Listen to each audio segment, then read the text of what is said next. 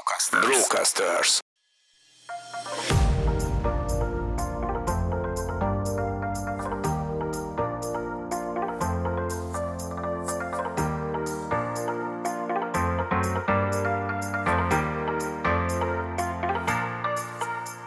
Nagy szeretettel köszöntök minden kedves hallgatót ebben a Business Voice Podcast Extra részben is. A mai adásban Data Science karrierekről fogunk beszélgetni. Az apropója pedig az az adásnak, hogy 2022. januárjában újra elindul a három hónapos Data Science képzésem, a Junior Data Scientist Akadémia, és ez végül is annak az előszele már, ez az adás, mert hogy akik már feliratkoztak a Junior Data Scientist Akadémia értesítéseire eddig, azoknak megígértem e-mailben, hogy még 2021-ben hozok egy interjú sorozatot, ahol különböző data science-es karrierekkel kapcsolatos kérdéseket teszek fel olyan embereknek, akik különböző területein vannak ennek a szakmának. Úgyhogy a mai adásban négy mini interjút hallhatsz majd, kedves hallgató. Az elsőben Göbölös Szabó Julianna, a Shaper 3D Data Science csapat vezetője fog nekünk mesélni arról, hogy milyen is egy Data Scientist egy napja. A másodikban Szabó Brigitta, egy volt képzés résztvevő mesél majd arról, hogy hogyan kapta meg a jelenlegi Data Analyst pozícióját az EPAM-nál, ami, ha jól tudom, élete első Data Analyst pozíciója volt. A harmadik interjú alanyom Bicó Zoltán lesz, aki az Adatépítész Podcast házigazdája egyébként, de aki a vállalkozói vagy szabadúszói verzióját tűzi az adattudósi létnek, és ő erről fog mesélni. A negyedik interjú alanyom pedig Gáspár Csaba lesz, a DM Lab Data Science projekt kivitelező ügynökség egyik tulajdonosa és vezetője. Vele készül a negyedik interjú tehát, aki pedig arról fog mesélni, hogy mit lát, hogy mi a Data Science 2-5-10 éves jövője. Úgyhogy szerintem egy nagyon izgalmas adás tematika állt össze, vágjunk is bele, illetve előtte egy komment, hogyha téged érdekel a három hónapos Junior Data Scientist képzésem, a Junior, vagy hát Junior Data Scientist Akadémia, akkor nézd meg a linket a show notes-ban, körülbelül egyébként 2022. január közepén zárul majd a jelentkezés, és január végén indul a képzés maga. Na de akkor nézzük is az interjúkat. Első vendégem Göbölös Szabó Julianna. Julcsi, köszönöm szépen, hogy elfogadtad a meghívást, és hogy eljöttél hozzám a stúdióba. Én köszönöm a meghívást. És Julcsi már több mint tíz éve datás területen mozgolódik, data scientist is volt, data engineer is volt. Ezt kérdeztem a felvétel előtt, hogy hogy mutassam be, és azt mondta, hogy ő hogy ő full stack détásként definiálja magát. Úgyhogy azt gondolom, dolgoztál a Prezinél is, ugye a Skyscannernél, most jelenleg a Shaper 3D-nél vagy, Szóval, hogy ott vezeted a Data Science csapatot. Szóval azt gondolom, hogy talán nálad jobb embert, kevesebbet tudnék megkérdezni arról, hogy amúgy hogy néz ki egy Data Scientistnek a napja, vagy amit te látsz, csapattársak, vagy akár a sajátod. Én előre bocsátanám, hogy a data scientist az egy ilyen mindent átfogó kifejezés lett mostanában. Uh-huh. Ez nagyon sok mindent jelent. Ez például onnan is látszik, hogy amikor bővítjük a csapatot és hire akkor akkor nagyon alaposan körbe kell nézni, hogy mi mit értünk data scientist alatt, más mit ért alatta, aki kiír magáról valamit LinkedInre, vagy mi mást írnak ki még az emberek magunkról LinkedInre, ami egyébként hasonlít ahhoz, amit mi csinálunk. Szóval én azzal kezdeném, hogy definiálom, hogy nálunk jelenleg mit jelent a, a data scientist. Mi igazából a business stakeholdereket, úgy mint product managerek, a marketing vagy a growth csapat segítjük mindenféle adattal egy jobb döntéshozásban. Tehát akkor mindenki jelenleg. benne van nálatok, a data analyst is, data scientist, a data engineer is, data scientist?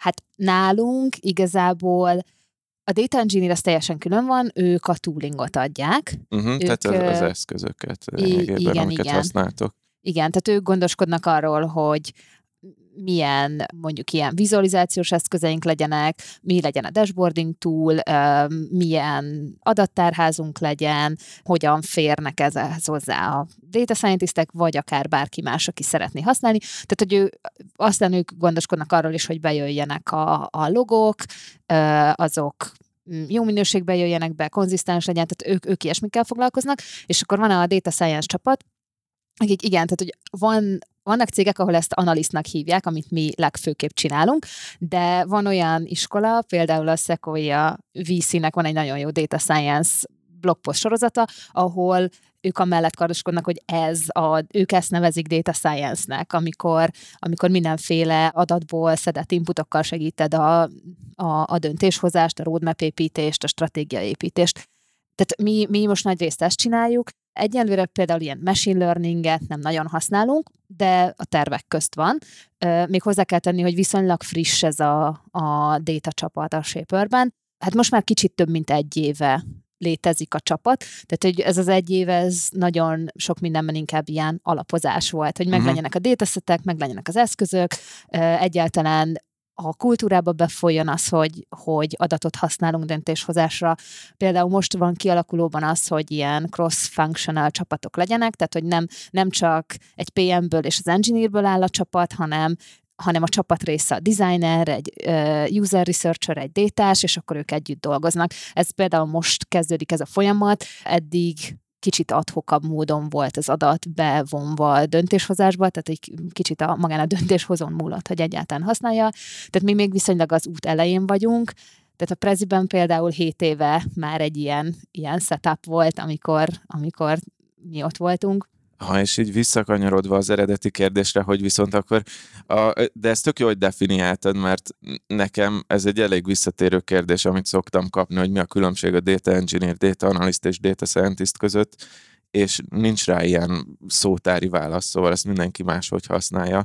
Szóval ezt tök jó, hogy elmondtad.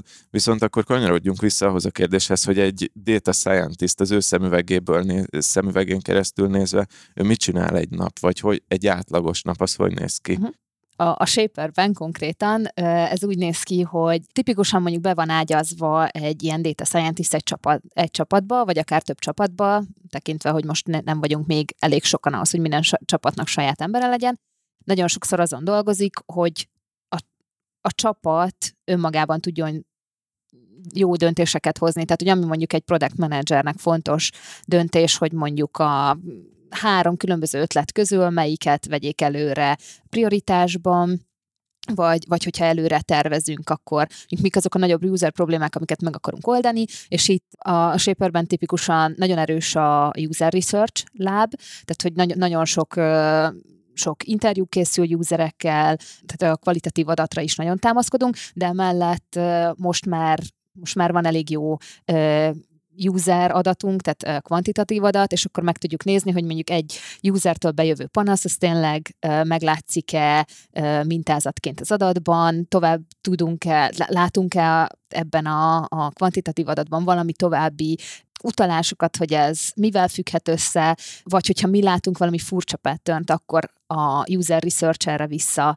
reagál, hogy ők akkor interjúznak, például volt mondjuk egy ilyen nagyobb projektünk, amikor próbáltuk megérteni, hogy miért uh, csörnölnek le a userek, tehát aki először előfizetett, ő miért hagyja abba, és akkor uh, itt két szálon futott ez a, ez a nyomozás, egyrészt a user research inter, próbált interjúzni emberekkel, ennek természetesen mindig van olyan hátránya, hogy uh, nem tudsz reprezentatív felmérést készíteni, tehát van egy erős self-selection, abban egy egyáltalán ki válaszol, és emellett meg mi az adatból próbáltuk megnézni, hogy milyen felhasználói viselkedés látszik, vagy viselkedés hiánya, van-e olyan kifejezett funkció, aminek mondjuk a használata vagy nem használata prediktálja a, a user elvesztését.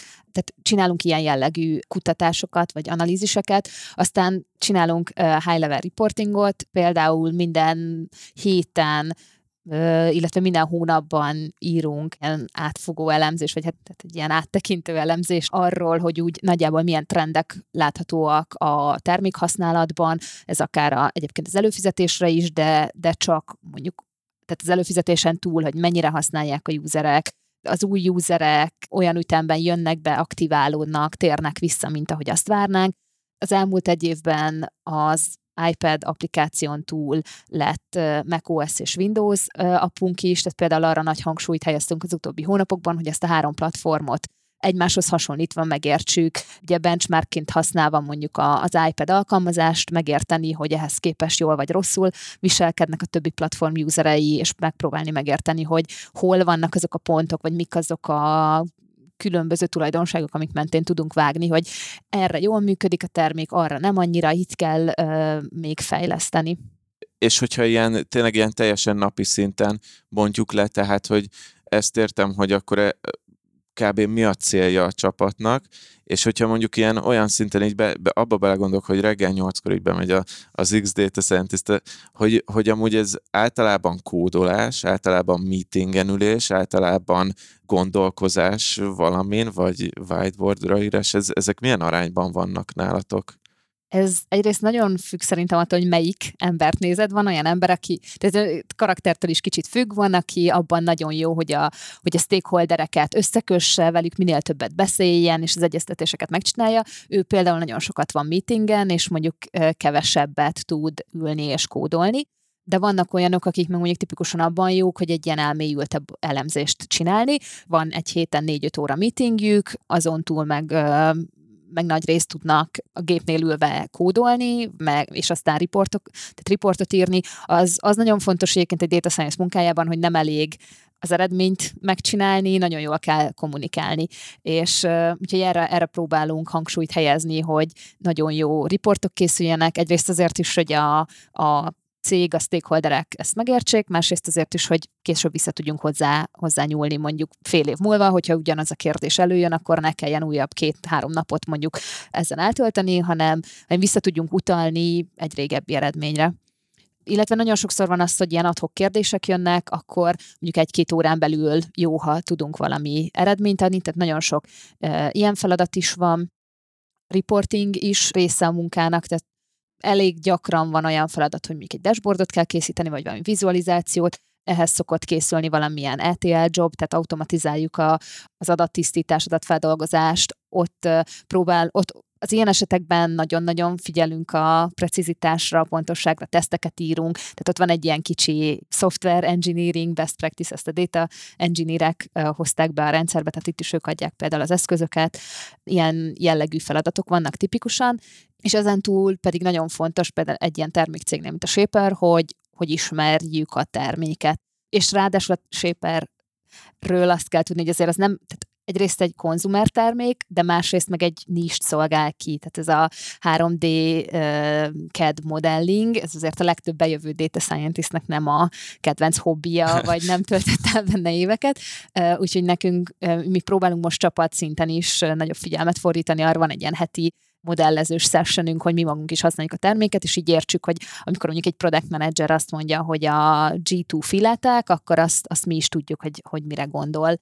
És még egy utolsó pillére a, a munkának, hogy, hogy mi, mint data csapat, próbálunk csapatként együttműködni, tehát meg, tudás megosztás, próbálunk olyan sessioneket szervezni, ahol bemutatjuk egymásnak, hogy mi, ki mind dolgozott az elmúlt hetekben, mivel mindenki be van ágyazva egy-egy csapatba, ezért erre külön fókuszt kell helyezni, hogy, hogy ne ilyen mindenki a saját kis silójában, saját best practice-ekkel dolgozzon, hanem legyen egy ilyen közös best practice gyűjtemény.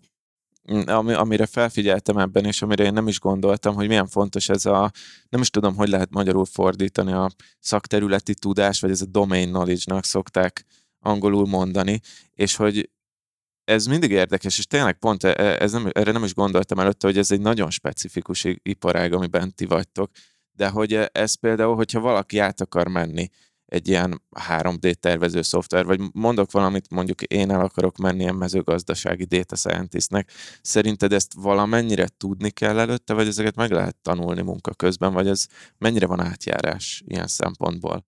Ami nálunk szerintem fontosabb a belépéskor, az az, hogy egy ilyen tipikus digitális termék elemzéséhez használatos technikákat jól ismeri ilyen valaki, aki bejön. Itt gondolok ilyenre, hogy AB-tesztelés, tényleg vannak ilyen, ilyen klasszikus metrikák, mint az, hogy retention, hogy ezekkel tisztában legyen valaki. A domain tudást azt abszolút ott meg lehet tanulni, ez például a számomra egy ilyen fontos tanulság, hogy az eddigi csapattagokat, amikor bejöttek a cégbe, akkor mi viszonylag hamar rádobtuk elemzős feladatokra, és nem annyira adtunk teret annak, hogy a terméket megismerjék. Ugye azt gondoltuk, hogy majd így a munka közben felszedik, és most is éppen keresünk új munkatársakat, és én most már én is azt gondolom, hogy amit a product managerek vagy a researcherek, akik ugye még sokkal közelebb dolgoznak a termékhez, az ő onboardingjukat fogjuk követni, hogy egy hónapig valaki csak a termékkel foglalkozzon. Ennek már viszonylag kiforrott módja van egyébként a cégben, mert hogy tényleg mondjuk egy product managernek aztán abszolút ismernie kell a mi termékünket is, és a kompetitorokat is, és szerintem ez például egy détásnak is nagyon fontos lenne. Röviden megválaszolva, a jelentkezéskor abszolút nem elvárás ez, viszont az igen, hogy nyitott legyen arra, hogy megtanulja ezt a, ezt a területet, a, a terméket. Még emlékszem, a Prezinél is az volt, hogy ott még annó volt egy ilyen egyhetes felvételi, hogy dolgozni kellett a cégnél. Még azt hiszem, ki is fizették még a felvételi hetet is, de a végén az fix volt, hogy prezentálni kellett Preziben, és az emlékszem, hogy az részben azért volt, hogy biztos legyen az, hogy akárki, aki a céghez jön dolgozni, legalább egy prezit elkészít, és prezentál. Sőt, Mondjuk, már a jelentkezésnél kellett prezumét csinálni, ja, ami szinte egy preziben egy ilyen tényleg, bemutatkozó CV. Igen. igen. És egyébként az előző cégem, a Skyscanner, az is egy ilyen nagyon konzumer termék. Tehát, hogy ott így nagyon könnyű volt használni a terméket, és, és benyomásodnak lenni róla. Ez egy ilyen repülőgép kereső és foglaló igen, meta igen, igen. search termék. Igen, és ott, ott mindenkinek sokkal erősebb véleménye tudott lenni, hogy mi jó, miért úgy jó, miért nem jó. Itt ez sokkal nehezebb következő kérdés, ami engem nagyon érdekel, hogy azért tényleg tíz évet eltöltöttél már ebben a szakmában, hogy neked mi a legizgalmasabb része, vagy mi az, ami így a pályán tart ebben, mert azt, ahogy így beszélsz róla, azt hallom, hogy tíz év után is töretlenül imádod. Azért azt meg hozzá kell tenni, hogy én a tíz év alatt elég sok ilyen kanyart, mindenféle elágazást tettem, de amit én most a legjobban élvezek, az az, amikor csinálok valamit, és annak hatására mondjuk a cég stratégiája megváltozik, vagy, vagy egy, egy döntésre hatással lehet az, amit, amit mi az adatból láttunk. Még a Skyscannerben volt egy ilyen nagyon csodálatos és ilyen büszkeséggel eltöltő élményem, amikor a céges stratégiában az én általam írt riportból kivett mondatok megjelentek, mint Aha. hogy így ezt találtuk az adatban is, ezért gondoljuk azt, hogy ezt kéne csinálni, és ezt így a CEO egy ilyen all hands prezentálta mindenki felé. Na és akkor így azt éreztem, hogy na, akkor így ennek volt értelme ennek az elmúlt pár hónapnak. Úgyhogy én, én ezekre vadászom. Ez nagyon tudok élvezem. kapcsolódni, mert nem is tudom, hol hallottam, hogy egy, akármilyen kutatónak az az egyik legnagyobb élmény a munkában, hogy van az a pillanat, amikor kielemzel valamit, vagy megtalálsz valamit, és arról csak te tudsz. És hogy te osztod meg a céged, és nálad is ugyanez volt, hogy igazából volt egy olyan dolog, amit te megtaláltál, és bizonyos szempontból jobban tudtad a CEO-nál, vagy hamarabb tudtad, mint a CEO, és ez tényleg azt, azt átérzem, az egy nagyon menő érzés. És megfordítom a kérdést, hogy van olyan, amit nem szeretsz benne, viszont meg kell csinálni, mert a munkának a része? amikor negyedjére, ötödjére futsz bele abba, hogy megint az adat nem teljesen jó, mert egyszer valaki nem beszélt meg jól valamit, vagy erre nem gondoltunk, és akkor újra és újra előjönnek ilyen problémák, mondjuk különböző területeken, de hogy így amikor belefut az ember, hogy hát megint egy rossz kommunikáció miatt valaki nem szólt valamiről, ezért, ezért nem jó az adat, és emiatt nem is tudunk tovább menni. Azt például nagyon nem szeretem, az, ezt, ha ezt ismered, ezt az adatos közmondást, hogy a, az adatelemző munkájának a 80%-a adattisztítás, és a maradék 20% meg a panaszkodás az adattisztításról. Igen, nincs 100%-os adatminőség. Nekem akkor egy kérdésem maradt, és az pedig az lenne, hogy vagy inkább kettő kérdés így egymásba ágyazva, és akkor te döntöd el, hogy milyen irányból közelíted meg a témát. Az egyik az az, hogy szerinted mik azok az ilyen nélkülözhetetlen skillek, vagy készségek, amik most kellenek ahhoz, hogy az ember juniorként belevághasson. A másik meg az, hogy neked ezekből mi volt a legnehezebb, vagy mi, amikor te belevágtál, kérdezhetném én is neked, mi volt a nehéz része a data science-ben, ha volt ilyen? Oké, okay, én kezdem onnan, hogy én, tehát hogy nekem mi volt a nehéz, én matematikus háttérből jövök, tehát én matematikusnak tanultam az egyetemen, és én mindent úgy akart, tehát, hogy amikor elkezdtem mondjuk machine learning módszerekkel ismerkedni, akkor nekem így az volt az első, hogy így a mélyére menve mindent meg akartam nagyon érteni. És szerintem úgy, úgy az ember nagyon gyorsan elveszti a lelkesedését. Tehát, hogy úgy, úgy igazából hatékonyan projekteken, mondjuk így gyorsan átrágni magad nem tudod, mert egyszerűen így el, elveszel a részletekben, tehát hogy én így konkrétan ilyen bizonyításokat próbáltam megérteni. és az így Tehát, hogy, hogy nem, hogyha ilyen gyakorlati ember szeretne valaki lenni, akkor inkább először kicsit felületesebben, és amikor, hogy legalábbis nekem az vált be, hogy amikor egy konkrét kérdésbe belefutok, akkor érdemes belemenni a mélyére, hogy na, akkor ez most vajon miért így van, és szerintem úgy könnyebb is megérteni a, a mélyét ezeknek a dolgoknak. Igen, én így azt, azt javasolnám, ha valaki így nulláról most akar uh, détezni, elkezdeni, nagyon jó online anyagok vannak, akár a Coursera-n, vagy, vagy ez hasonló felületeken, és, és szerintem azok így jól vezetik is az embert, tehát nem hagyják nagyon el, elveszni. Szóval szerintem, ami még nagyon fontos, hogyha, tehát aki így nem látott még eddig data scientist-et a munkában, ami szerintem viszonylag fontos, hogy tényleg a domain tudás az egy nagyon nagy része annak, hogy az ember meddig fog tudni eljutni. Amellett persze kellenek készségszinten eszközök, amiket jól ismersz, és magabiztosan tudsz használni. És szerintem, hogyha ez az elején egy Excel, vagy az elején mondjuk egy Python csomag, az is tök jó, és akkor majd idővel hozzá lehet uh, venni több mindent. Ugye azt szerintem nagyon fontos, hogy valamit készség, tehát az eszköz, mert az eszköz használata ne legyen probléma, a domain tudást azt gyorsan felszedni, és akkor jó kérdéseket kell feltenni, ez ugye kijön a domain tudásból, és utána az eszközzel, amit jól tudsz használni, amit viszonylag ilyen tudom, a kezed meghosszabbításaként ilyen természetesen tudsz használni, azzal viszonylag gyorsan tudsz választ adni, és, és ez is szerintem nagyon fontos, hogy viszonylag gyorsan kell, tehát van egy kérdésed, arra viszonylag gyorsan adjál valamilyen választ, mert ez lehet, hogy egy olyan inputot is fogadni, hogy meg kell kicsit változtatni a kérdést, mert nem az a jó kérdés. És hogy ez a viszonylag gyors uh, iteráció is, is nagyon fontos.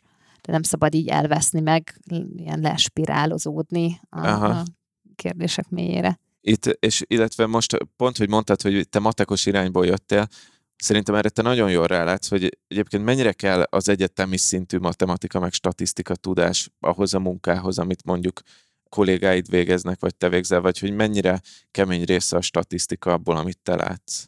Amit jelenleg a csapat csinál, az annyira szerintem nem kemény statisztika, van egy-két dolog, amihez kell, például az AB tesztelés, és azt egyszer az ember mondjuk megérti, hogy miért úgy van, és akkor azt tudni kell használni, és, és érteni, hogy hol vannak buktatói, de azon túl nem kell minden nap egy új statisztikai módszert felszedni, illetve mi nagyon sokszor törekszünk arra, hogy minél egyszerűbb modellekkel dolgozunk, pont azért, hogy mert gyors feedback loopra van szükség, tehát jelen pillanatban több kérdésünk van, mint amit észszerű időben ki tudunk uh, szolgálni, tehát inkább egyszerűsítünk probléma megoldásokon, és elég jó válaszokat adunk a tökéletes válasz helyett.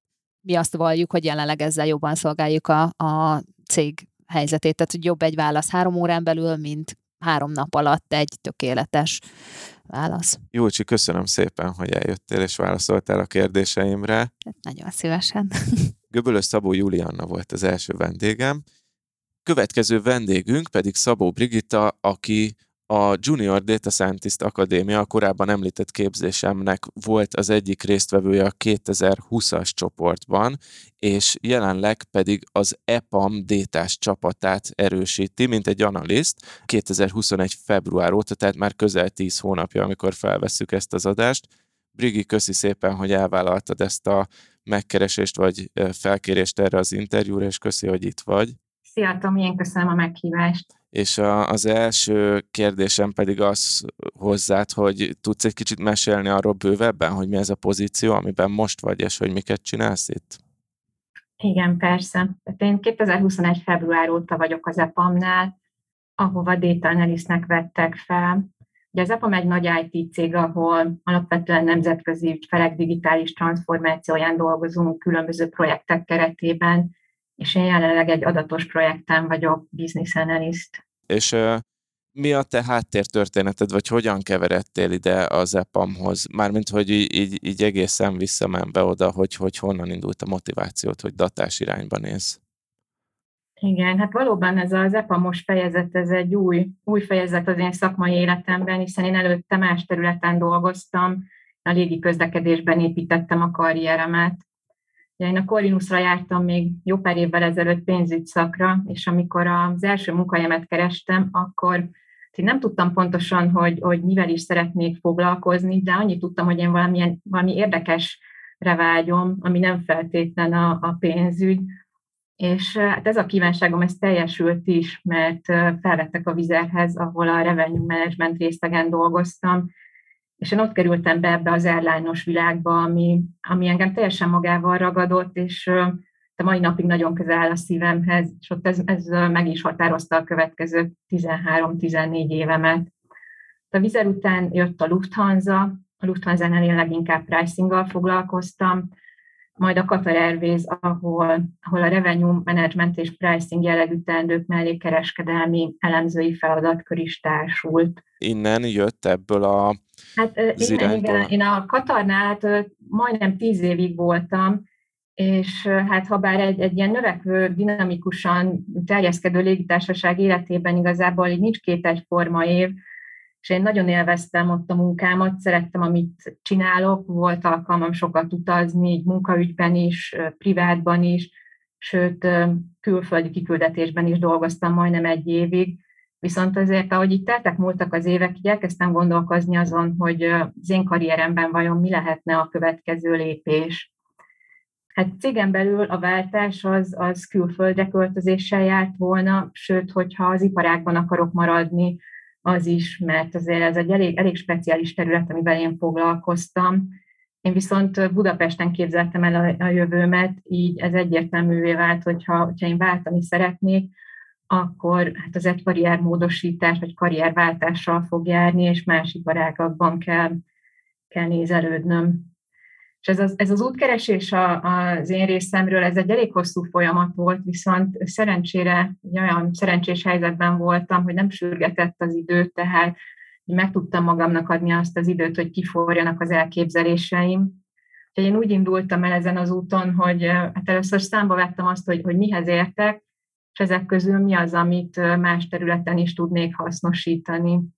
És először a, a revenue management, pricing irányába indultam el, viszont aztán ezeket különböző okok miatt végül elvetettem, és hát maradt ez a harmadik terület, az elemzés, ami, ami nagyon közel állt hozzám, mert akkor is, viszont tudtam, hogy az akkori tudásom az kevés ahhoz, hogy én egy, egy adatos pozíciót sikeresen megpályázzak, hiszen, hiszen egy erős Excel ismeret az, az, az, ha bár jó alap, viszont, viszont kevés ahhoz, hogy egy ilyen, ilyen állást valaki megkapjon. Szerintem körülbelül mi ezen a ponton találkozhattunk, vagy pár hónappal ezután.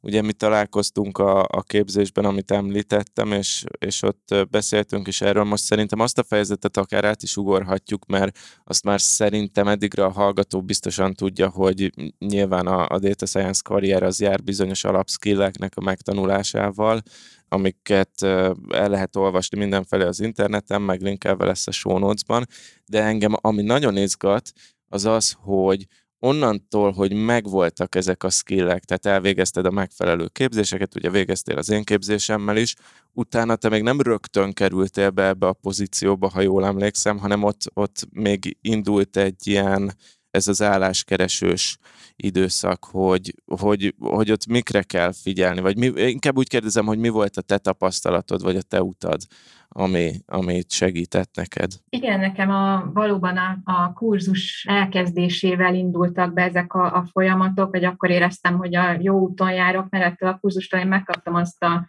azt a gyakorlati tudást, vagy a, egy olyan, olyan stabil alapot, amire aztán később tudtam építkezni, illetve a tanfolyamot követően mi, itt nem fejeződött be a, ez a tanulási folyamat, hanem ahogy te is akkor javasoltad, mi egy csoportásommal elkezdtünk egy, egy hobbi projekten dolgozni, kiválasztottunk egy adatbázist, azt kezdtük el elemezgetni, összefüggéseket keresni benne.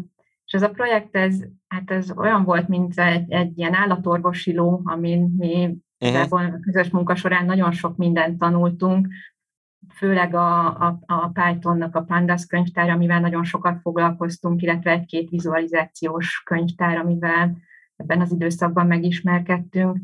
Azt elmondod röviden, hogy, hogy mi volt a koncepció a projekt mögött? Csak mert szerintem az mindig izgi, hogy milyen hobbi projektet választ magának az ember. Mi kiválasztottunk egy, egy adatbázist, egy ilyen filmes adatbázist, amiben a 1900-as évektől kezdődően a világ összes filmje szerepelt, és ezt kezdtük el elemezgetni. Például ilyesmiket vizsgáltunk, hogy az olyan filmek, amiből több részt is gyártanak, tehát mondjuk egy Matrix 1, 2, 3, ott milyen tendencia figyelhető Aha. meg, tehát hogy van-e valami összefüggés, hogyha sikeres a második rész, akkor gyártanak-e harmadik részt, vagy hogyha a második rész az, az pénzügyileg bukásnak számít az elsőhöz képest, akkor még próbálkoznak-e harmadik résszel, vagy nem.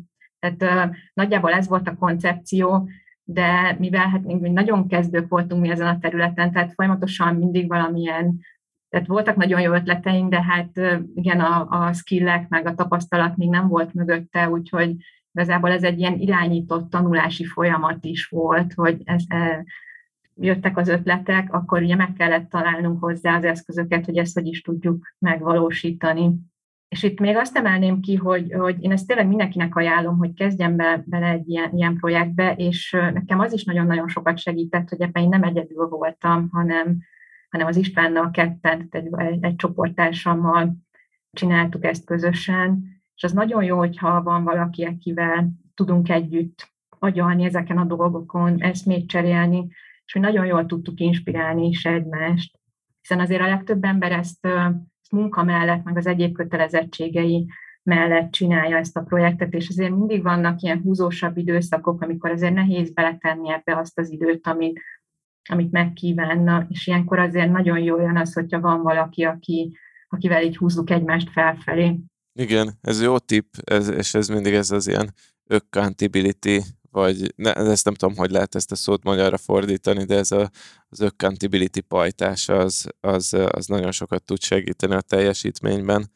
És hogyan vezetett ez, ezek után az út? Tehát, hogy mondjuk, hogy megvolt egy hobbi projekted, és akkor utána nyilván jöttek az, hogy leadod a CV-det, elkezdesz interjúzni ezekből, meg tudsz osztani néhány ilyen érdekesebb, vagy, vagy olyan sztorit, ami szerinted hasznos a hallgatónak? Az akadémia ugye az tavalyi év tavaszán volt, nyáron lett vége, utána jött ez a hobbi projektes időszak, és én tavaly ősszel-télen kezdtem meg ezeket az interjúkat, és az mindenképpen egy, egy pozitív meglepetés volt számomra, hogy nagyon sok helyre behívtak interjúzni, tehát szerintem azért ebből is látszik, hogy az a détás tudás iránt elég nagy igény van. Másrészt én úgy gondolom, hogy ezekből az interjúkból rengeteget lehet tanulni, és itt nem csak a interjú szituációk gyakorlására gondolok, hanem, hanem magukról a cégekről nagyon sok minden lehet megtudni ilyenkor, illetve, illetve azokról a, a skillekről, ami, amiben esetleg még a jelöltnek fejlődnie kell.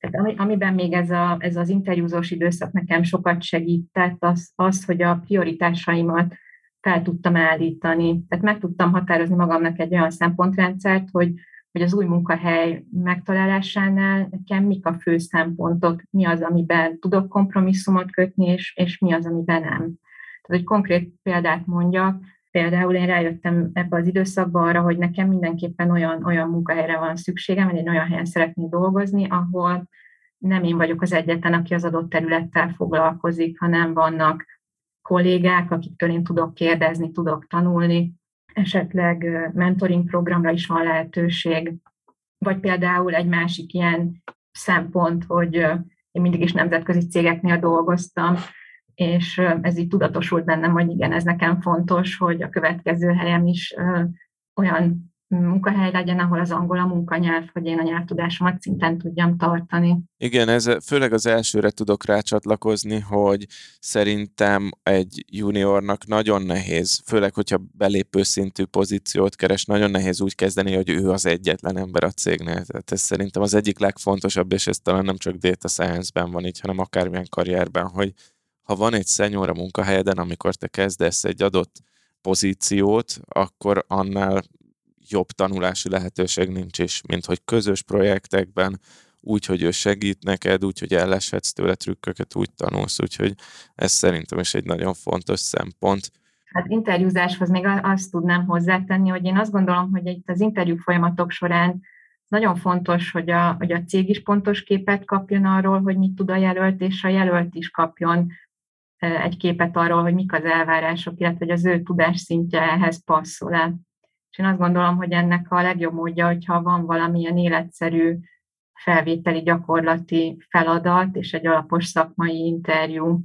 Hogyha, hogyha ez nincs, vagy nagyon elnagyolt, túl általános, akkor az szerintem igen, ez egy elég, elég kockázatos lehet. Egy, egy másik ide kapcsolódó gondolat, vagy egy észrevétel a, a részemről, amit az interjúk során tapasztaltam egy-két cégnél, hogy olyan, olyan cégeknél, olyan helyeken, ahol a, mondjuk a data science, vagy adatelemzés, vagy akár a, a business intelligence terület még nagyon új, még nagyon gyerekcipőbe jár, tehát erre, ezekre a területekre már megvan az igény, tudják is nagyjából, hogy mit szeretnének, viszont azt még nem igazán tudják felmérni, hogy ez valójában milyen erőforrás igényel is jár. És akkor adódhatnak ilyen szituációk, hogy kezdetben egy-két embert szeretnének felvenni, akitől még hogyha nem is tudatosan, de valójában négy-öt terület lefedését várják el. Ez pedig azért még egy tapasztalt szakembernek is szerintem feladja a leckét, hiszen az az nagyon ritka, hogy valaki értsen a backendhez, frontendhez, data sciencehez, ismerje az adott doményt, és mondjuk még egyben data architekt is legyen. Igen, adáson kívül ezt, ezt azt beszéltük, hogy ezek az úgynevezett ilyen redfelegek, hogyha ilyen álláshirdetést látsz, hogy mindenhez is érteni kell, az azért úgy, az egy veszélyes pozíció, valószínűleg akkor a cég se tudja, hogy mit akar még pontosan. Hát igen, bár hogyha valaki pont egy ilyen helyet keres, ahol szabadon ki tud bontakozni, akkor, akkor ezek biztos nagyszerű lehetőségek. Szerintem itt az a lényeg, hogyha ez, ez tényleg egy tudatosan vállalt és egy tudatos döntés eredménye, akkor, akkor akár jó is lehet. Inkább a lényeg az az, hogy tudjuk, hogy mit szeretnénk, és azt szerint válasszunk. Még viszonylag friss a datás karriered, ugye most beszéltük, hogy most érsz oda hogy egy éves évfordulója lesz annak, hogy, hogy az EPAM-nál elkezdtél data analysztként dolgozni. Az a kérdésem, hogy te hol látod magadat egy-két év múlva? Ezek amúgy a legrosszabb kérdések az ilyen állásinterjúkon, hogy hol látod magad egy-két év múlva, de tényleg érdekel, hogy, hogy te most milyen, milyen irányba szeretnél mozdulni, vagy hogy milyen karrierutat látsz magad előtt. Tényleg így a rövid egy-két éves távlatot kérdezem csak. Én tehát eh, az idén ezen, a, ezen az adatos projekten én business analyst eh, vagyok, és ez a projekt ez decemberben fog kifutni. Ugye egy, mi egy agilis szemléletű Scrum team vagyunk, és ebben a Scrum keretrendszerben nagyon jól definiált folyamatok és szerepkörök vannak, és ugye a business analyst az alapvetően az üzleti igények összegyűjtésével, kidolgozásával foglalkozik, sokat dokumentál, de magyarul lefordítja ezeket a üzleti igényeket a a fejlesztők nyelvére. És én nagyon örülök, hogy a, ezt a détás karrieremet egy ilyen pozícióba kezdhettem, mert ha bár mint business analyst én nem írok kódokat, meg nem fejlesztek, viszont nagyon sok területben kapok ezáltal belátást. És például most nagyon jól tudom használni az SQL ismereteket. Tehát ugye nem én kódolok, viszont hogyha megkapok egy több soros SQL kódot, akkor akkor nekem azt tudnom kell olvasni, és az adott üzleti problémára vagy üzleti kérdésre megtalálni benne a választ. És például nagyon jól tudom most használni a, azt, hogy, hogy valamennyire értek a Pythonhoz, tehát legalább a logikáját ismerem, és illetve azt, hogy a BI túlokkal dolgoztam, mert így egy ilyen üzleti igény kidolgozásánál van egy rálátásom arra, hogy mi az, amit mondjuk egy milliósoros adatbázison bekenden érdemes megcsinálni, vagy mi az, ami frontenden, illetve átlátom ennek a, a komplexitását. Illetve a másik ok, amiért úgy érzem, hogy ez, ez kezdetnek nekem egy nagyon jó pozíció volt, hogy, hogy nagyon jó látni egy ilyen adatos projektet megvalósulni end-to-end, tehát onnan, hogy, hogy egy cloudos, egy felhalapú architektúra kiépül, egészen odáig, hogy a, a BI toolban létrehozott reportot productionben a felhasználó elkezdi használni. De visszatérve a kérdésedre, hogy hol látom magam egy-két év múlva, én a következő évtől, a következő projekten én az adatvizualizációval szeretnék foglalkozni, vagy a, elsősorban a Power BI, ami, amivel szeretnék dolgozni, vagy esetleg a tabló, ugye attól függ, hogy melyikre lesz éppen lehetőség. Tehát a, a, a következő egy-két évem az, az szinte biztos, hogy erről fog szólni, és közben mellette a szabadidőmben továbbra is tervezem, hogy foglalkozok a Pythonnal, esetleg a machine learning és nem tartom kizártnak, hogy pár év múlva akár ebbe az irányba terelem a karrieremet. Szuper, hát gratulálok még egyszer egyébként a, a karrierváltáshoz, meg tényleg ez egy nagyon szép dolog, meg hogy belevágtál, és jól belátható időn belül ilyen messzire el is jutottál vele, és biztos vagyok benne, hogy még messzebbre is fogsz, csak így a terveidet halva az egy-két éves, egy-két éves távon, meg hát ebben, mint mindannyian tudjuk, még nagyon sok lehetőség van, és nagyon sok irány, amit felfedezhetsz. Köszönöm szépen hallgatók nevében is, hogy megosztottad ezeket velünk, a, a saját tapasztalataidat, és köszi, hogy itt voltál még egyszer. Én is köszönöm szépen. Következő vendégünk Bicó Zoltán, Senior Data Scientist, és sokan úgy ismerhetitek, mint az Adatépítész podcastnek a házigazdája. Az Adatépítész az első adatos podcast Magyarországon, és én zárójában teszem hozzá, hogy valószínűleg a legismertebb is, de Zoltánnal itt megegyeztünk a felvétel előtt, hogy ez valószínűleg nem mérhető, úgyhogy ezt, ezt csak így én mondtam bele zárójában. Zoltán, köszi, hogy itt vagy, és üdvözöllek az adásban. Köszönöm a meghívást, üdvözlöm a hallgatókat. És az első kérdésem, téged azért hívtalak, mert hogy te freelancer modellben is dolgozol, illetve majd ezt, ezt szépen kifejtjük, hogy ez mit jelent pontosan. Viszont az első kérdésem az az, az lenne felét, hogy te egyáltalán így a data science-szel kapcsolatban mióta dolgozol a szakmában, és, és nagyjából hogy kerültél bele, tehát hogy mi a te datás eredet történeted? Én eredetileg IT tanácsadónként kezdtem dolgozni, azon belül persze inkább az analitikus vonalat képviseltem mindig, tehát hogy így mindig azt szoktam mondani, hogy bizonyos szempontból egy ilyen nagy oldalirányú karrier mozgást hajtottam végre, a valóságban meg nem. Egy, szinte ugyanazt csináltam mindig, mert hogy, tehát, hogy így IT tanácsadóként kezdtem el dolgozni, és még IT tanácsadó mi voltomban én kerestem, hogy hát, hogy milyen irányba vigyem magam szakmailag. És akkoriban még ez egy tök új dolog volt, nem volt egyáltalán ilyen ismert. Még ez a fogalom se volt meg, hogy data science, hát lehet, hogy Amerikában már megvolt, de inkább adatbányászat, így, így hívták akkoriban itthon ezt a adatokkal való bűvészkedést. Ez területén. mikor volt kb. melyik évben?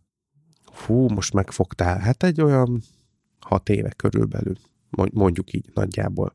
Adatbányászat az már egy ismert dolog volt itthon, data science-nek még nem nagyon hívta szerintem senki, és akkor nekem ez nagyon megtetszett, mert én mindig is szerettem az adatokkal foglalkozni, és ezt láttam értelmes dolognak, vagy értelmesebbnek, mint amikor a, az ilyen érzetekkel, meg nem tudom mikkel foglalkozunk, ez valahogy nekem mindig közel állt a lelkemhez, hogy hát nézzük meg ténylegesen, hogy mi történik, és akkor fogjuk tudni. Úgyhogy én elkezdtem még ebben a munkakörön belül az önképzést, és aztán, amikor már ezt azt felnyaltam, meg megtanultam, akkoriban még nem volt ilyen sok jó minőségű tananyag, mint most. Például nagyon sokat tanultam podcastekből, meg persze olvastam a neten, stb. És amikor már volt némi tudásom, akkor ilyen kisebb demo dolgokat csináltam. És ez az előző munkahelyemben, ahol dolgoztam, ott volt fogadókészség erre, ezeket így megmutogattam, és akkor így, így egy, az időm egy valamekkora nem túl nagy részét így szállhattam erre.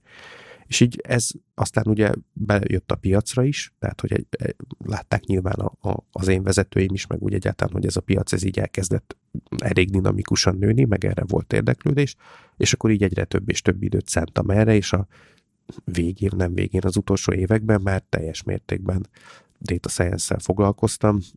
Az én szakmai irányításommal alapult ez meg a, a, a cégben, szakmai, tehát nyilván nem én vezettem a céget, hogy és nem azt akarom mondani, csak hogy és akkor lett egy ilyen kis csapat, néhány fő körülöttem, amikor eljöttem, azóta is, mert nyilván nem tudom, hogy ők bővültek-e ezen a téren, de hogy azt tudom, hogy megvan még a, a csapat ott. És akkor én így csúsztam bele, vagy hát nem csúsztam, mert ez egy tudatos dolog volt, de így mentem bele a, a területbe. Ezért azt nem tudom azt mondani, hogy na hát akkor én 2000, nem tudom, 10, 9-ben, vagy 7-ben, vagy 3-ban lettem data scientist, mert ez nem így történt, hanem ez, így, ez egy ilyen folyamat volt. Aztán felmondtam az előző munkahelyemen, és onnétól már a jelenlegi munkahelyemre mentem át, ami, ami ugye ez a freelancing, tehát a saját cégem. Azért kevésbé szerettem a freelancer, mert a, az én, mint kifejezés, mert az én megközelítésem az inkább egy ilyen data stúdióhoz hasonlít, és nem annyira ez a óradíj alapon fejlesztünk machine learning modellt, és legtöbbször erre szoktak gondolni, ha a freelance szó van, ezért nem így szoktam írni magam, de egyébként ez a gyakorlat, tehát hogyha mint vállalkozási forma, hogy igen, tehát szabadúszó vagyok. Igen, mert úgy, úgy értettem a freelancert, vagy az én, én szememben az a freelancer, hogy aki egyedül dolgozik, és projekteket valósít meg, tehát nem termékeket hoz létre. A, a díjazás az tényleg az, tehát hogy, hogy, hogy hogyan árazod magad, meg annak mi a modellje, az tényleg lehet különböző. Mondjuk én alapvetően inkább terméket szeretek szállítani. Van amikor projekt, tehát hogy ezt nem tudom a magyar, egyelőre még nem sikerült a magyar piacon megvalósítanom azt, hogy nulla projektet szállítsak, és csak terméket. Tehát nem akarom ezt úgy csinálni, mintha már így lenne. A célom az az egyébként ez. Mármint, hogy egy saját terméket, is. saját terméket fejleszteni? Ne, nem, hanem hogy az ügyfélnek terméket. Tehát igen, tehát hogy, hogy, hogy az ügyfél ne azt kapja, hogy itt x óra vagy, vagy x sor kód van, vagy nem tudom, hanem hogy egy, egy működő megoldást. Én alapvetően ezt próbálom eladni a piacon, tokkal, vonóval, beüzemelve, stb. Hát végül is ez termék, de, de egyedi termék, tehát nem úgy termék, mintha lenne egy, nem tudom, egy Bicózoli soft nevű termék, vagy egy adatépítés soft, és akkor azt adom el mindenkinek, tehát így nem termék, de, de úgy termék, hogy, hogy nem munkaerőt, hanem megoldást próbálok eladni a piacon mindenkinek.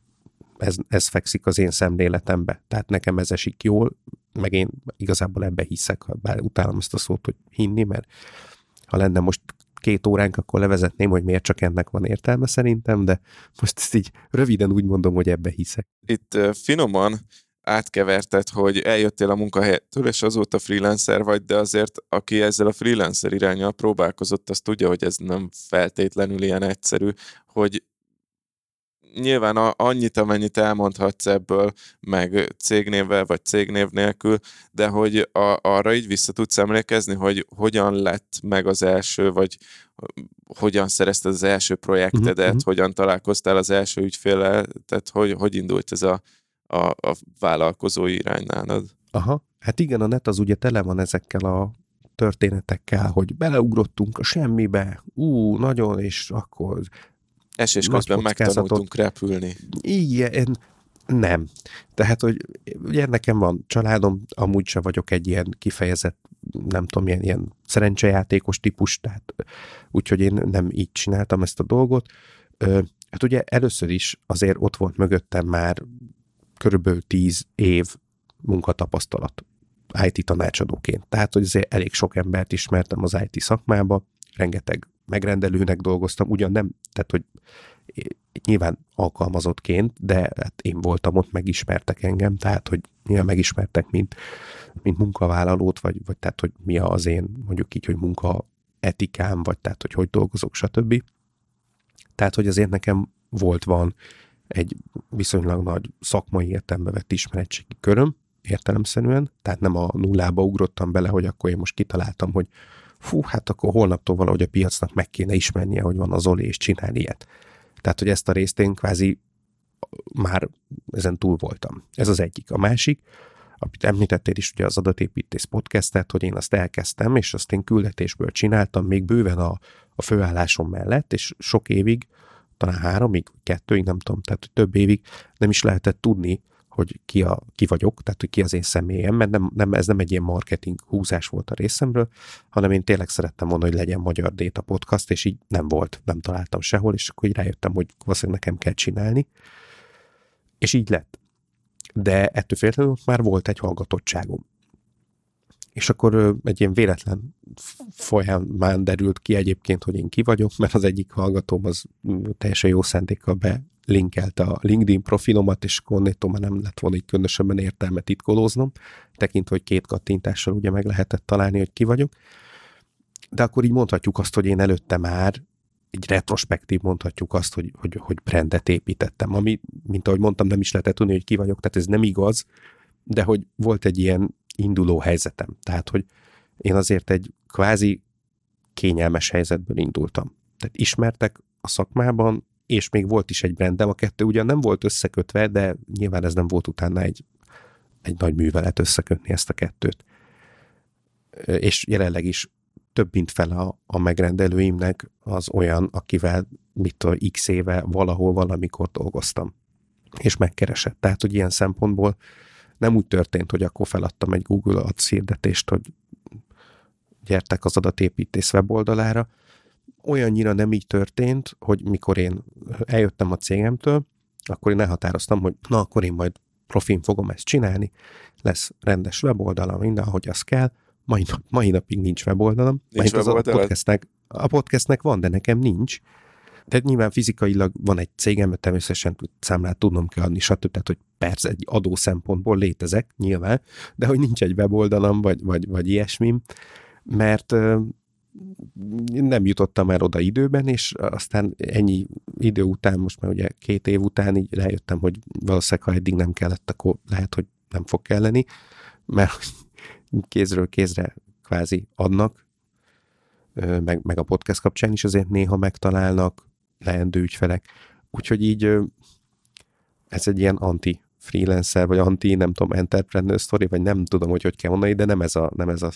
nem, ez pont volt egy ilyen ügyfélszerzéses adásunk a Business Boys-ban, és ott ezt a haladó szintnek neveztük, nem, a, nem az anti-freelancer szintnek, hogy amikor networkből, vagy hát ha jól értem, akkor az elején networkből épp indultál meg egy kicsit a podcastből, utána meg már a tovább ajánlás. Hát ez azt jelenti, hogy akkor jó Abszolút. a jó a szolgáltatás általában, és a, annál jobb a marketing nincsen, mint hogyha jó a szolgáltatás.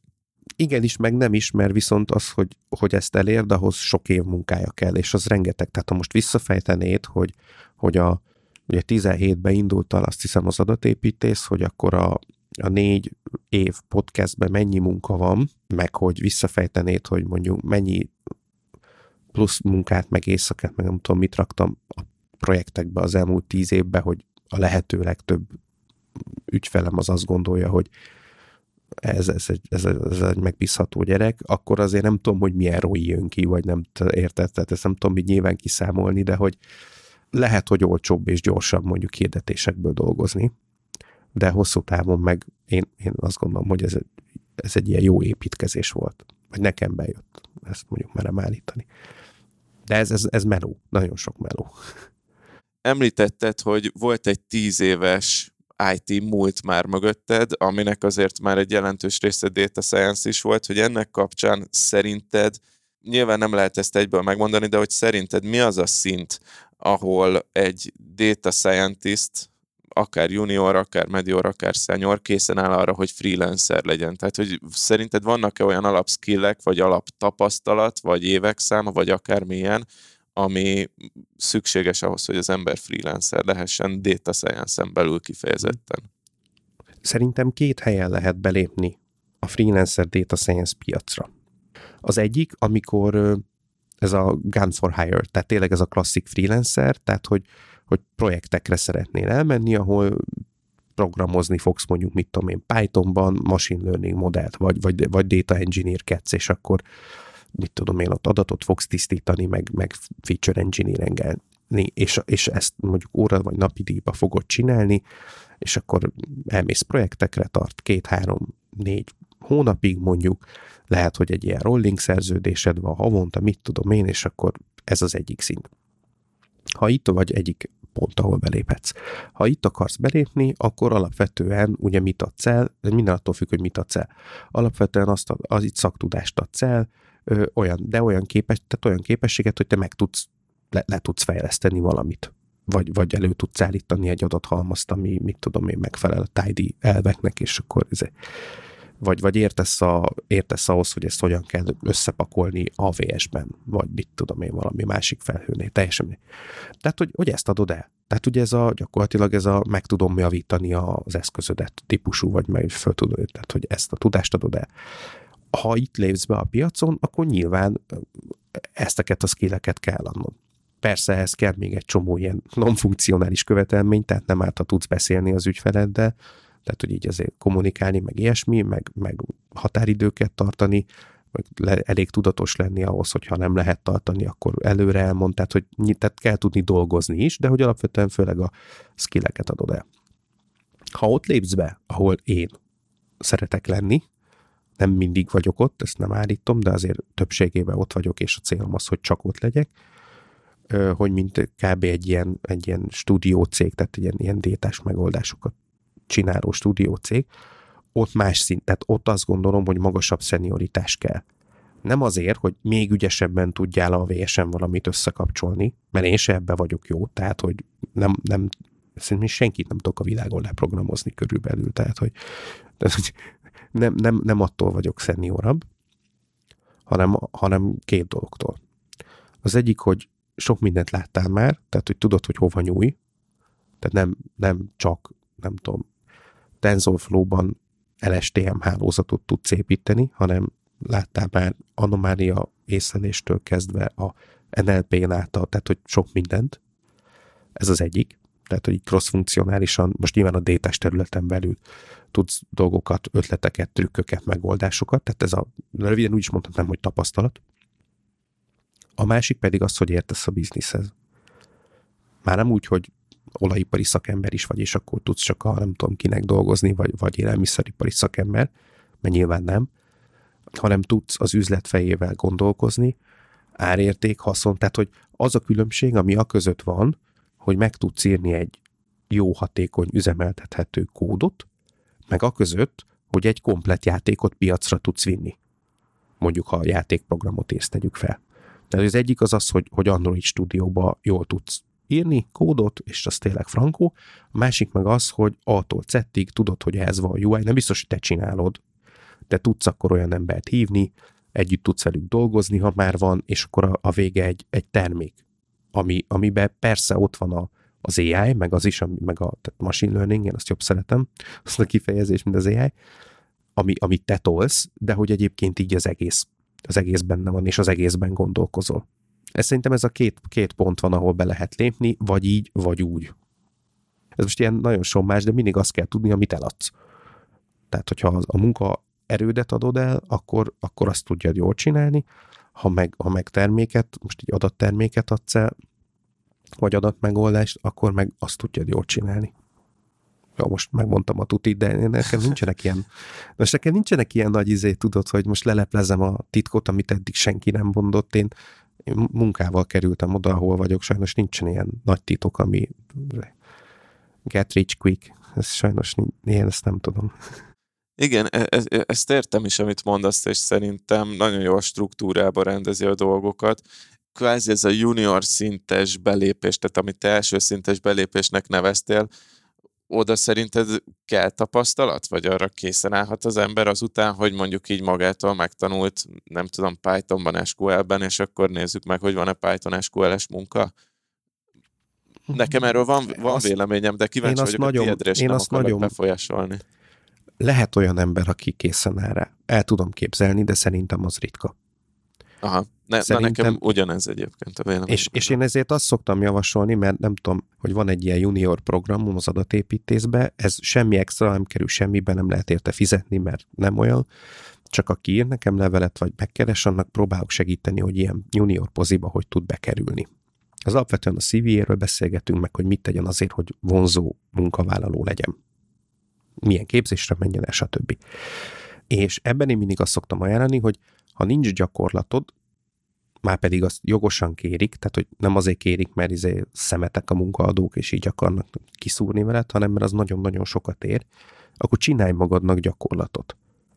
Tehát, hogy csinálj meg három-négy, hívjuk hobbi projektnek, demo projektnek, tök mindegy minek, de az projekt legyen, tehát az nem az, hogy, hogy na akkor itt le tudtam én is futtatni a nem tudom, Hello world vagy valami, hanem akkor ott legyen egy probléma, nem kell, hogy ez a, egyből a, az agyrákot megold, vagy a, annak az ellenszerét megtalált, ez bármi lehet, Legy, legyen valami kis egyszerű probléma, amit attól szettig végig tolsz, és ilyenből csinálsz hármat, négyet, nem tudom, felrakod a GitHubra, berinkeled a CV-be, és akkor, akkor van az a így tudsz magad. Nyilván ez nem olyan, mintha hat év tehát egy, egy, egy volt kollégám mondta nagyon helyesen, hogy öt év banki tapasztalatot öt év banki munkával lehet megszerezni ez, ez igaz, tehát hogy, hogy három év data science tapasztalatot, három év data scientist munkával lehet megszerezni, de adhatsz magadnak egy kis, kis fellépőt, vagy egy kis mini ugródeszkát ezzel, és szerintem ezt meg lehet tenni, ez, ez segít. Én azért még azért, mert meg tudtam csinálni három demo projektet, én New Zealandnék elmenni egy ügyfélhez, azt mondani, hogy na akkor figyelj, akkor én data scientist vagyok, de el tudok képzelni valakit, aki elég tehetséges ehhez, hogy ezt megugorja. Erről én teljesen ugyanezt gondolom, úgyhogy örülök, hogy ezt mondtad, vagy akkor, hogy ebben így virtuálisan is egyetértünk, mert én is azt látom, hogy azért, vagy a saját múltamból is kiindulva, amit láttam, hogy én amikor elkezdtem vállalkozóként vagy freelancerként adatozni, akkor volt mögöttem egy két éves olyan adatos múlt, amit egy teljes állású adatos munkában szereztem, és néha még azt is úgy kevésnek éreztem. Szóval úgy éreztem azt, hogy itt most akkor bevállalok valamit, amit majd úgy menet közben kell megtanulni. Később nem lett belőle probléma, szóval ezt azért így, így nem bántam meg, de, de én is azt látom, hogy meg a képzés résztvevőim közül is azért a, a többség, ami alatt azt értem, hogy mondjuk 200-ból egy ember van, aki mondjuk freelancerként mondjuk el, el tud indulni, a többség azért inkább ilyen teljes állású melót keres, pont, pont ezek miatt, amiket mondtál. A, a hobbi projektes dologban is tök egyetértek, tehát én is mindig azt szoktam javasolni, hogy az álláskereséshez az egy nagyon jó, nagyon jó beugró, amivel ki lehet mm, tűnni a mezőnyből, meg amivel meg lehet mutatni, hogy egyáltalán értesz ez a dologhoz. Igen, igen. Ez mondjuk freelancerre igaz, amiket ugye beszéltünk. Amikor valaki álláskeres, ott meg azt vettem még pluszba észre, hogy és ez nem biztos, hogy jó, én, nem feltétlenül tartom ezt jónak, de ettől még így van, hogy, hogy nagyon sok cég nagyon technikai pozícióként képzeli ezt el, és ezért a felvételinél konkrétan ilyen, ilyen programozó jellegű teszteket ad. Én nem tudom, hogy ez jó-e, nem vagyok benne biztos, mert szerintem nem az lesz a sikeres data scientist, aki egyébként baromi sok szortolási algoritmust ismer, és, és nem tudom, legjobban megtalálja, hogy melyik a jó. De tetszik, nem tetszik, sok cég az sajnos a felvételi eljárás során így szűr. Függetlenül attól, hogy nem vagyok benne biztos, hogy ez egyébként tényleg ettől jó valaki data scientistnek. Mert hogy azt mondják, hogy vezetőjük már van, kreatívjuk már van, tehát a projektet nem neked kell kitalálni juniorként, mondjuk ez nyilván érthető, neked megcsinálni kell juniorként, és abban meg ugye nyilván dominálnak a, a technical skillek, főleg az elején. Hát ez meg it is what it is, szóval, hogy ez most így van, tehát jó, nem jó, de ez, ez a gyakorlat. Én azt látom, hogy ez a gyakorlat a legtöbb ilyen nagyobb cégnél, ahol mondjuk több data scientistet vesznek fel, és ezekre a helyekre lehet tömegesebben pályázni, ott van egy ilyen jelenség. Oké, és Zoli, köszönöm szépen, hogy megosztottad ezeket a gondolatokat velünk. Azt gondolom, hogy elég sok hasznos dolog volt benne, és köszi szépen, hogy itt voltál. Én is köszönöm a lehetőséget. Vendégünk volt tehát Bicó Zoltán, és a következő vendégünk pedig nem más, mint Gáspár Csaba, a DM Labnak az egyik tulajdonosa és ügyvezetője. A DM Lab az egy data science ügynökség, az egyik legmeghatározóbb itthon data science projekt kivitelezéssel foglalkozó ügynökség, és Csaba, illetve kollégája István volt már vendégem itt a Business Boys-ban, szintén egy extra részben ott közel egy-másfél órában beszélgettünk az ő történetükről és a data science-ről, és nagyon javaslom azt a részt is meghallgatásra, Viszont Csabát most kifejezetten azért hívtam föl, hogy meséljen nekünk arról, hogy ő, így az adás zárásaképpen, hogy ő hogy látja a data science jövőjét. Szia Csaba, üdvözöllek az adásban, és köszi, hogy elfogadtad a meghívást. Sziasztok, szervusz! És, a, és akkor a konkrét kérdésem pedig az lenne, hogy hogy látod tényleg a data science hol lesz két év múlva, öt év múlva, tíz év múlva? És hogy ez ránk data scientistekre, vagy, vagy az ez irányba kacsintókra vajon hogy fog hatni? Nagyon izgalmas a kérdés. Már csak a tíz évesnél belegondoltam, hogy vajon tíz év múlva data scientistnek hívnak-e minket, mindehogy tíz évvel ezelőtt nem úgy hívtak. Itt elsősorban én, én kiindulásban így a, a jelenlegi trendről beszélnék. Már csak azért is, mert hogyha lapozgatja valaki az újságokat, akkor, akkor általában az elmúlt néhány év dolgait szokta látni, meg, meg a jövőből föl villanó dolgokat, amik, amik jól hangoznak. Én három ilyen kevésbé jó hangzó, de, de szerintem minden data science után érdeklődő ember számára fontos témát hoznék. Az első az arról szól, hogy eljutott a, a data science, meg úgy általában ezen az egész détás világ arra a pontra, hogy, hogy ma már nem csak a innovátorok, a hype elején lévők vannak rajta. Ez, ez a cégekre is ugyanúgy igaz, mint akár azokra is, akik most ezt tanulják. Régen azért lehet, hogy nem tudta, hogy mi ez a data science egy cég, amikor elkezdte ezt csinálni, de bátran mondhatta azt, hogy akkor ő elő van, hogy erre most erőforrást költ. És ma már kezdünk abba a dologba csúszni, hogy ez már kezd ciki lenni, hogyha nincsen rajta a, a portfólión. Ez azt jelenti, én ezt a képet szoktam itt rajzolni, hogy eddig egy ilyen nagyon-nagyon csobogó hegyi patak volt ez a data science, de most már azért van egy ilyen lassú folyású folyó része is, ahol nem annyira harapósak az ügyfelek, hanem akarják, hogy legyen ilyen. Tehát egy kicsit nyugisabb a terület ebből a szempontból. A kettes téma az, az hát kicsit már unalmas módon, de ugye van egy két éve egy nagy változás a világunkban, ami azért rengeteg-rengeteg folyamatot felborított, függetlenül az IT-tól. Főleg a munkaerőpiac, ami egy sokkal lassabban változó dolog, itt a folyamatok kezdenek úgy újraépülni, hogy tényleg komoly kérdés, hogy vagy fölveszek erre ennyi és ennyi embert, vagy, vagy van-e olyan valaki, van egy olyan technológia, ami ki tudná választani, váltani őket. Olyan kompetencia hiánygazdaság is van, hogy, hogy ebben egy picit máshogyan jelenik meg ma már az, a mesterséges intelligencia, meg a data science, amit most egy kicsit így össze fogok mosni ezen a ponton, hogy mi mindent lehet megcsinálni automatikusan, és akkor itt van egy másik dolog, ami egy picit megint csak a trendekben van, hogy, hogy egyre jobban átlátják, hogy ez nem jobb lesz, vagy gyorsabb, vagy nem tudom, hatékonyabb, hanem, hanem gyakran olcsóbb, vagy most éppen itt 2021-ben így meg lehet oldani, máshogy meg akár emberi erőforrással nem fogok találni megfelelő embert. Tehát, hogy régen volt egy ilyen détalog, hogy én bezárom magamat, nem lehet bejönni a piacomra, mert nekem van sok adatom, én tudom csak elemezni, és a következő szereplő nem tud bejönni. És most azzal, hogy ennyi minden felborult, lényegében ezek a lokkok sok helyen felszabadultak. Senkinek nincsen adata.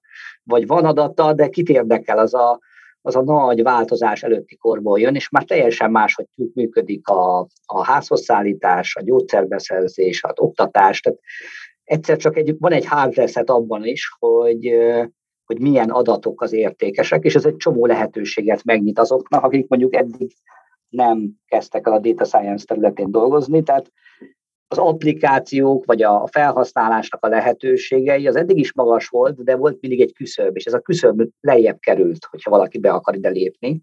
Ez azt is jelenti, hogy ennek hatására amúgy is elég sok data scientist kerestek, de ennek hatására valószínűleg még többet fognak.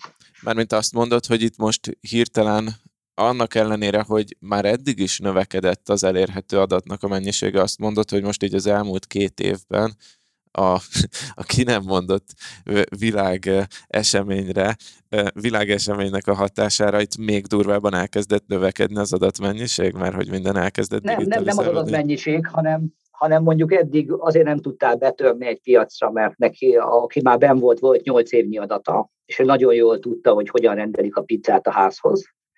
De most már ez nem előny. Most már aki gyorsan tud a az elmúlt egy évnyi adatából, vagy fél évnyi adatából nagyon gyorsan meg tudja mondani, hogy hogyan kell majd a kiszállítás, mikor milyen áron adja egyéb dolgokat, most én és saját élményből is dolgozok. Az a fajta előny, hogy valakinek nagyon messzi visszaadata van, az most egy kicsit elpárolgott, mert annyira megváltozott a világ. Most aki most gyűjt adatot, annak van esélye betörni egy piacra. Tehát sokkal jobban neki lehet menni egy területnek. Ha mondjuk valaki logisztikába szeretne valami újat csinálni, az biztos, hogy aki tíz éve van logisztika területén, adatok szempontjából nem fogja legyőzni őt, mert másfél éve más a logisztika, mint volt előtte. Aha, értem, és akkor ennek van egy olyan direkt hatása a data science piacra, hogy most sok cégnek van belépési lehetősége. Így van. Ezért Így van. várhatóan azért még a, a, a most megnyíló data science munka lehetőségek száma is növekedni fog az a tudás, hogy öt évből mindenki nagyon jó modellt tud építeni, de tudsz-e építeni jót fél évből, három hónapból. De kevés adatból menjünk föl. Egy picit ilyen fura módon van egy ilyen nosztalgia, hogy régen a big data volt a nagyon menő, Most nyilván abban az értelemben a Big Data most is menő, de most van egy ilyen extra kérdés, hogy de hát ez a fajta piac, amiről beszélek, az négy hónapja létezik. Ennyi adatunk van. Ha akartunk volna, se tudtunk volna többet összeszedni. Ebből mit tudtok kihozni? Tudtok-e szezonalitást számolni karácsonyra, amikor a cégünk négy hónapos, és csak most jön a karácsony? Ilyesmi szempontból vannak egy újabb kihívások, és erre megint csak arról van szó, hogy egy csomó értő ember kell hozzá, és ez nem fog elmúlni itt a következő fél évben. Az egész détás, déta körül, vagy a mesterséges intelligencia körül levő ökoszisztéma az is nagyon-nagyon felbojdult. És a felbojdulásnál újra lasztják a lapokat, amikor elmegy a zene, és ki melyik székre ül le, itt akkor olyanok is le tudnak ülni arra a székre, akik mondjuk nem olyan régen táncolnak ebben a játékban. Gyönyörű hasonlat. És a harmadik pontod, mert itt közbevágtam. A igen, igen, igen. Tehát egy picit ez arról szól, hogy ez a folyó, ez az előző, hogy ez a folyó egyre szélesebb, tehát hogy, hogy tényleg nagyon sokan akarnak, vagy sok, sok hely van, ahol ilyet lehet csinálni. És a harmadik dolog pedig, főleg visszafele nézve lehet jól látni, hogy, hogy ez az egész terület, ez imád felzabálni más IT-n belüli területeket. Tehát ma a, a gépi látást egyértelműen mesterséges intelligenciás területnek fogod tekinteni, miközben néhány évvel ezelőtt ez még egy teljesen külön szakma és külön technológia volt. És ezzel a technikával azért ez a kis gömböc, amit most éppen 21-ben gyakran mesterséges intelligenciának is hívnak, de itt a magja a közepén, ott a data science viszi ezt a nagy forgattagot, ezek újabb dolgokat fognak megenni. Nagyon nehéz megmondani, hogy a jövőben mit fog megenni. Én, én azt látom, hogy azt várja a, a, a gondolkodó fél, a, vagy aki, aki elemzéseket ír most, hogy, hogy eddig nagyon sokat dolgoztunk azzal, hogy a médiákat meg tudja enni ez az eszköz, tehát tudjuk, mi van a képen, tudjuk, hogy mit mondott, ez alapján döntéseket tudjunk hozni, és és talán a következő dolog, hogy, hogy ezeket, a, ezeket a kontenteket gyártsa, vagy ennek a gyártását nagyon erősen támogassa. Tehát itt egészen a deepfake-től kezdve egy csomó szöveggenerálási, szövegjavítási, nem azt kell képzelni, hogy a, cikkeket ezek fogják befejezni, csak lehet, hogy nem biztos, hogy az emberek fogják átolvasni a végén, a, és egy kicsit szebbé varázsolni a szövegeidet. Nem tudom, hogy mi lesz ez a következő dolog, amit meg fog enni, de biztos, hogy itt még van körülötte egy-két dolog, amit, amit ma még nem erre a területre tekintünk, hogy ehhez tartozik, de az IT-ból le fogja harapni, és, és öt év múlva szinte trivialitásnak fogjuk tekinteni, hogy na, ez is azzal a dologgal megy. És akkor itt, itt kötnék át itt a hosszabb távú dologra, hogyan fog valaki fölkészülni arra, hogy, hogy valami új technológia kerül bele ebbe a stackbe, ami eddig nem volt meg, ez kis gömböc megette a másik területet. És erre a gyors válasz jelenleg az, hogy, hogy valószínűleg azért, mert Pythonba vagy valami kapcsolódó nyelven annak a library azok nagyon gyorsan elő fognak, vagy közel fognak kerülni hozzánk, vagy az API-okat nagyon gyorsan meg lehet majd hívni onnan. Nagyon gyorsan kell, le, kell tudnunk ma integrálni. Itt, itt ma inkább az a fontos, hogy, hogy az a tudás, ami ebbe a nagy folyóba bekerül, azt minél hamarabb valaki tudja használni, és ez nem azt jelenti, hogy mindig újra kezdődik a dolog, hanem, hanem van egy ilyen közös platform most, ami, ami itt a adatelemzős programnyelvek közepén, köz, környékén, főleg a Python környékén összpontosul. És akkor ez a hosszabb távú gondolatom, hogy hogy hosszú távon két dolog fog itt előjönni. Az egyik az az, hogy, hogy szerintem hosszú távon nem, nem lesz ennyire programozás nyelvcentrikus ez a szakma. Tehát el fognak készülni azok a technológiák, vagy egy csomó olyan automatizmus, ami egy sokkal magasabb szinten enged majd dolgozni minket. Ez még egyelőre nem ebből az irányba mutat. Ha most valaki átugrik egy magas szintbe, akkor mondjuk a, olyan pekicseket nem fog tudni majd elérni, amik, amik, amik a következő egy-két évben itt elérhetővé válnak. De ez hosszú távon egyre inkább integráns lesz ebbe a rendszerbe. Hosszú táv alatt mit értesz? Tehát szerinted ez, ez ilyen tíz év. Ez ilyen tíz év. Aha, Én tíz évvel ezelőtt teljes komolysággal és nyugalommal állítottam a egyetemi hallgatóimnak, hogy, hogy nem ismerek embert, aki programozással keresné a kerület, miközben adatelemző hát azért ez alatt a tíz év alatt óriásit fordult a világ. Nem mondom, hogy oda fogunk visszaesni, de most egy antitézisbe vagyunk. Szinte, szinte mindenki arra vágyik, hogy, hogy az a legbiztosabb, hogy ezt programozni tudod, mert akkor minden integrációs kérdéssel meg fogsz tudni birkózni. Aha, tehát, hogy volt, volt egy ilyen, hogy tíz évvel ezelőtt egyáltalán nem kellett programozni az adatelemzéshez, most Igen. szinte máshogy nem is lehet hozzányúlni az adatokhoz, mondjuk most ugye inkább nem adatelemzésnek, hanem data science-nek hívják. Így van. És akkor te Így azt van. prediktálod, hogy tíz év múlva viszont lehet, hogy az lesz, hogy újra már nem programozni kell, a, akkor majd biztos lesz valami más trendi neve a, a szakmának, és, és akkor, akkor pedig lehet újra ilyen vizuális eszközökkel majd fejleszgetni Szerintem lesz újra vizualitás, biztos vagyok benne. Igen, de biztos, hogy lesz újra vizuális eszközöknek a sorozata, és igen, lesz olyan pont, amikor nem lehet megcsinálni valamit, belekattintunk egy nódba, és oda meg fogunk gyorsan írni egy, egy, egy kódot, ami innentől kezdve bármilyen nyelven lehet, amit ez az eszköz tud, de az biztos, hogy a munkának egy jelentős része az, az újra fog visszakerülni ebbe a vizuális, vagy valami biztos, hogy nem programozós ö, dologban. Szerinted milyen skilleket kell ma elkezdeni megtanulni egy gyakorló data scientistnek, hogy mit kell fejleszteni ahhoz, hogy, hogy mondjuk tíz év múlva is, amit mondjuk ma megtanul valaki Python, SQL, R-ben programozni, tudja ezt, mert hogy tudja, hogy ezzel lehet munkát szerezni ma, és akkor megszerzi a munkát, a, a mai munkában mik legyenek azok a skillek, amiket úgy fejleszt, hogy jövőálló legyen a munkája szerinted? Hú, ez egy nagyon nehéz kérdés, mert két egymással ellentétes tanácsot tudok adni. Az jó, hát mind, mindkettőt, mindkettőt ki kell próbálni. Így van. Hogy az egyik az az, hogy minél többet tudjál, hogy azt miért csinálod, amit csinálsz abban a valamiben. Tehát, hogy, hogy a, nem a technológiai, hanem a mögötte lévő részhez minél több között legyen. Azért van egy olyan trend is, hogy egyre inkább látszik, hogy itt egyenlőre még etikai kérdéseket, de itt hamarosan jogi, meg egyéb kérdések is majd elő fognak jönni nagyon brutálisan, és egyelőre a data scientistek látják át, hogy mi történik abban a folyamatban. Nekik kell majd a legjobban észnél lenniük. Ezért tudniuk kell, hogy mi fog történni ezzel az egészen, miért csináljuk. Minél többet kell tudni az üzleti rétegéről, hogyha ez egy üzleti alkalmazás. Zárójelben mondom, hogy így hosszú távon az üzleti alkalmazások mellé nagyon sok társadalmi, katonai, meg egyéb alkalmazás is fel fog csatlakozni. A másik irány, az pedig nyilvánvalóan itt Közép-Európában az, hogy te valami technológiát nagyon mélyen ismersz. Mert ez Mármint ez az ellentétes irány, amit Igen, mondasz, így van, Aha, így van. Igen. Mert, mert a technológiai ismeret az meg rettenetesen exportálható.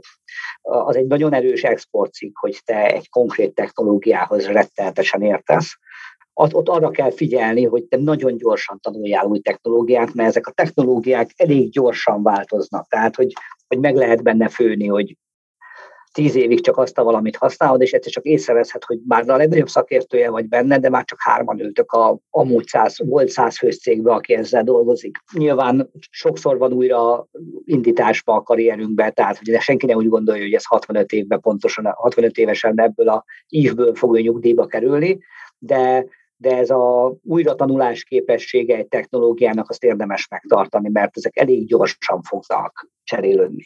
És egy utolsó dolgot is még itt eszembe jutott, ami szerintem a trendekbe kapcsolódik, és talán kapcsolódik ez a, az utolsó gondolatomhoz is, hogy mindent felfal kis gömböcként ez a data science, hogy önmagát is felfalja. Tehát, hogy a, a, az automatizálás, az a data scientist, meg az IT munkákhoz is rettenetesen kapcsolódik. Tehát érdemes minél inkább ezeknek a tudásoknak a mélyét megszerezni, mert valószínűleg a, az unalmas hétköznapi munkáknak a eliminálására rengetegen dolgoznak hasonló emberek, mint ti, hogy azt kiváltsák. Tehát nagyon unalmas, monoton IT munkák hosszú távon nem nagyon szoktak megmaradni, és az adatos világban azt hiszem ebből a szempontból dupla a veszély, mert mert olyan emberek automatizálják a te munkádat, majd amit mondjuk egy data scientist munkát, akik, akik tudják is, hogy mit kell automatizálni. Egy data scientist mondjuk egy, egy security kollégának a munkáját kicsit lassabban fogja tudni automatizálni, mert nem biztos, hogy egyből érti annak a munkáját. Szóval itt vannak, vannak önmagunkra leselkedő veszélyek. Aha. Hát ez nagyon izgalmas, nem csak ez, hanem minden, amit mondtál. Kíváncsi vagyok, hogy mennyi jön be belőle. Akkor tíz év múlva újra nézzük ezt, a, ezt az abszolút, adást, és akkor abszolút. felülvizsgáljuk. Nagyon jól hogy... fogunk nevetni, hogy, hogy nekem van 2010-ből saját prediction hogy mi fog történni, hát abból semmi nem jött be akkor, már két év múlva elbukott. Aha, aha. Hát igen. Ez lehet, hogy már ki három év múlva is megnézhetjük, hogy, hogy mennyire igaz. Már akkor fog, félig lehet majd látni, hogy igazam volt, vagy nem. Hát a két év az még, két-három év az még belátható időtáv, de jó, akkor két-három év múlva felülvizsgáljuk. Jó, Csaba, nagyon szépen köszönöm ezt a kis rövid interjút, meg hogy betekintést adtál abba, hogy, hogy mit gondolsz a Data Science jövőjéről, és akkor ezzel zárul is az adásunk. Köszönöm a meghívást, Tomi, nagyon jó volt megint beszélni veled. Ja. Így van. Köszi én is. És még egyszer hadd említsem meg, hogy Csabával és kollégájával Istvánnal készült egy hosszabb, egy órás Data Science témájú interjúnk is, ezt is linkeltem a show notes-ban. Viszont kedves hallgatók, ennyi volt ez a BB Extra rész, amiben Data Science-es karrier jellegű kérdésekkel foglalkoztunk. Még egyszer megemlíteném azt is, hogy 2022. januárjában indul a Junior Data Scientist Akadémia nevű három hónapos képzésemnek az ezévi csoportja. Ha szeretnél csatlakozni, akkor körülbelül január közepéig tudsz jelentkezni. A linket megtalálod tehát a show notes-ban, és ezt az adást azzal zárnám, hogy még egyszer megköszönöm a vendégeimnek a sok-sok-sok hasznos gondolatot, amit hoztak nekünk. Itt volt tehát Göbölös Szabó Julianna, Szabó Brigitta, Bicó Zoltán és Gáspár Csaba, köszönöm, hogy itt voltatok, én pedig Mester Tomi voltam, ez pedig egy újabb Business Boys Extra rész, legközelebb találkozunk egy normál epizódban, valószínűleg már 2022-ben. Sziasztok!